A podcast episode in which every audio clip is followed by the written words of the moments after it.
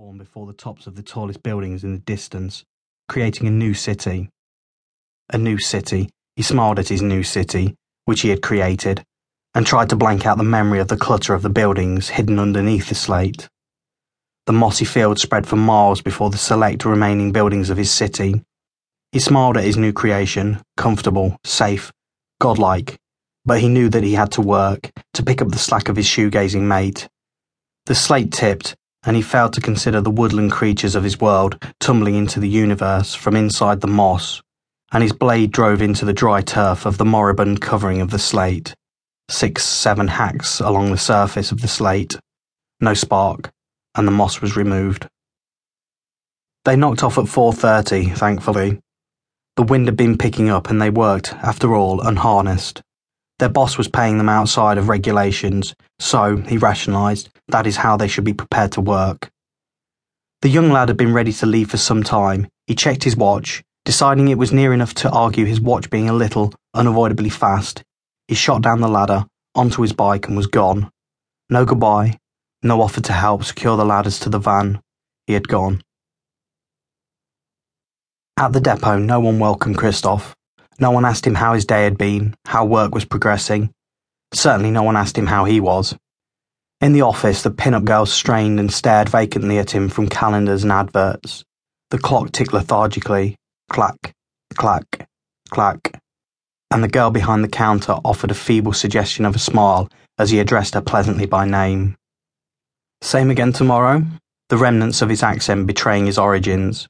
His English was unspectacular, but, and especially those phrases, such as this, that were offered with daily repetition, were perfectly understandable. What? she asked. Her sharpness implied an ignorance. She was dumb enough to genuinely not have understood. However, following his clear repetition, enunciated majestically and with some sarcasm, he always said this, she always failed to get it. She was still unsure. Determined now that she just didn't want to understand him, he smiled sadly and waved the whole exchange away as he turned to the entrance, bidding her a pointless good evening in his native language. The door clattered behind him, and she, looking at the closed door, shook her head and, using the full exhalation of her breath, whispered an epic, Weird. The yard was still, the big expanse of broken concrete, the pride of some post Edwardian industrialist, shared now between small independent traders and workmen, unqualified, unlicensed, absent from any craft. A few vans parked along the side of the old factory like broken, stained teeth. The downstairs windows, bricked up squares, islands in the once smooth veneer of once white render. The minimally ornate plasterwork around the window surrounds had been smashed off, and around the windows above, the plaster was following this pattern, simply through years of neglect. Periodically, plaster had worked loose from the curved lip at the summit of the building and in places even from the wall, heavily at the foot where vans and feet had kicked and knocked it. All of this went unnoticed. Krystof looked up at the thickening clouds and licked his lips, anticipating the redemption of a cold beer. Although many of the regulars of his drinking club, an ex shop on the Uppingham Road, were from his mother country, only a couple were from his hometown, and they were one much younger, one much older, very different to him. Their common bond, thin, restricted to the familiarity of streets, shops, a priest. They were men, anyway. He tended to talk to the men, and they to him, of their country generally, a shared language, a stronger bond, premiership football, work, poverty.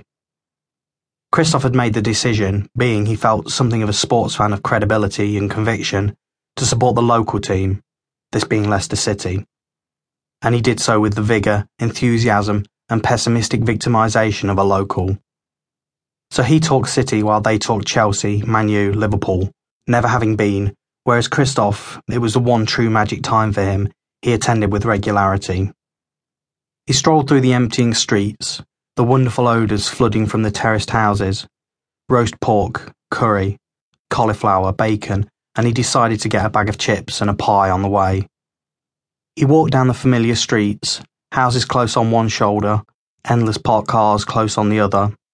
He turned instinctively when he needed to turn, and screwing up his unfinished chip scraps, he reached the door of the club. The barman greeted him with a familiar, not absolutely cheery hello, picked up a pint glass, and pointed to the tap of the Czech beer.